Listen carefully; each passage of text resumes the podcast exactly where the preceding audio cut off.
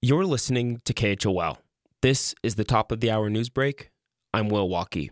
A 67 year old woman passed away Tuesday on the Snake River after her fishing boat hit an eddy, tipped over, and took on water. Emergency personnel were able to respond quickly, but were unable to save the woman who was visiting Jackson Hole. Teton County search and rescue officials said this incident serves as a reminder of how quickly and tragically things can change on the water.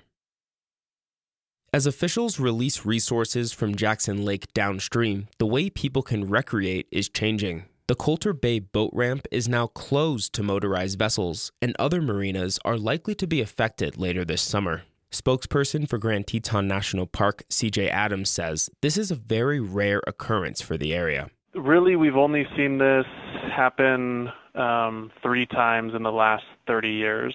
The reservoir will continue to drop between four and a half and six inches a day until September. Adams says that's necessary to maintain resources and farmland throughout our region. So, essentially, due to drought conditions throughout the West, water supply in the form of reservoir storage is in critical need.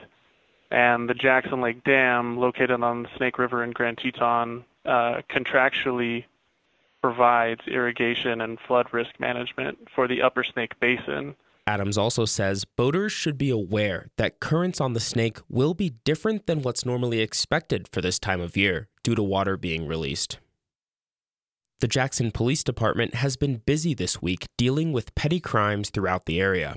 A juvenile was caught taking property from unlocked cars, driving around a stolen car, and damaging construction equipment in a parking garage downtown. He's now in custody and faces multiple charges. Additionally, a West Jackson home was broken into recently by a person who left a sexually explicit note under the door of a local woman. That case is still under investigation. More information about either of these crimes can be submitted to the Jackson Police Department at 307 733 2331.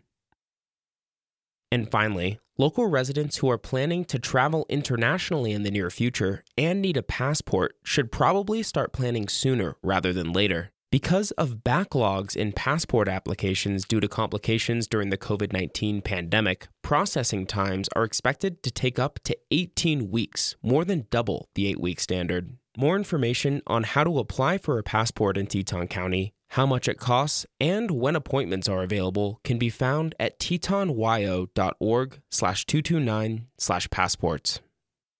For more in-depth reporting from KHOL, be sure to check out our weekly podcast, Jackson Unpacked, available now on Apple, Spotify, or wherever you listen.